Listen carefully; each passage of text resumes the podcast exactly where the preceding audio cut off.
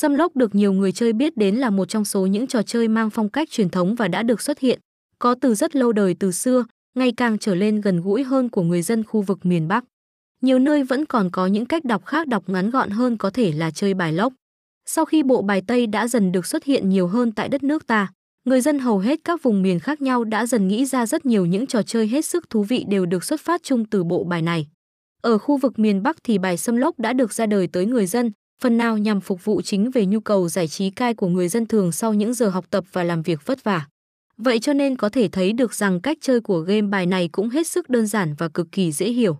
Do vậy mà mọi đối tượng người chơi đều có thể tham gia chỉ cần bạn có niềm đam mê với nó.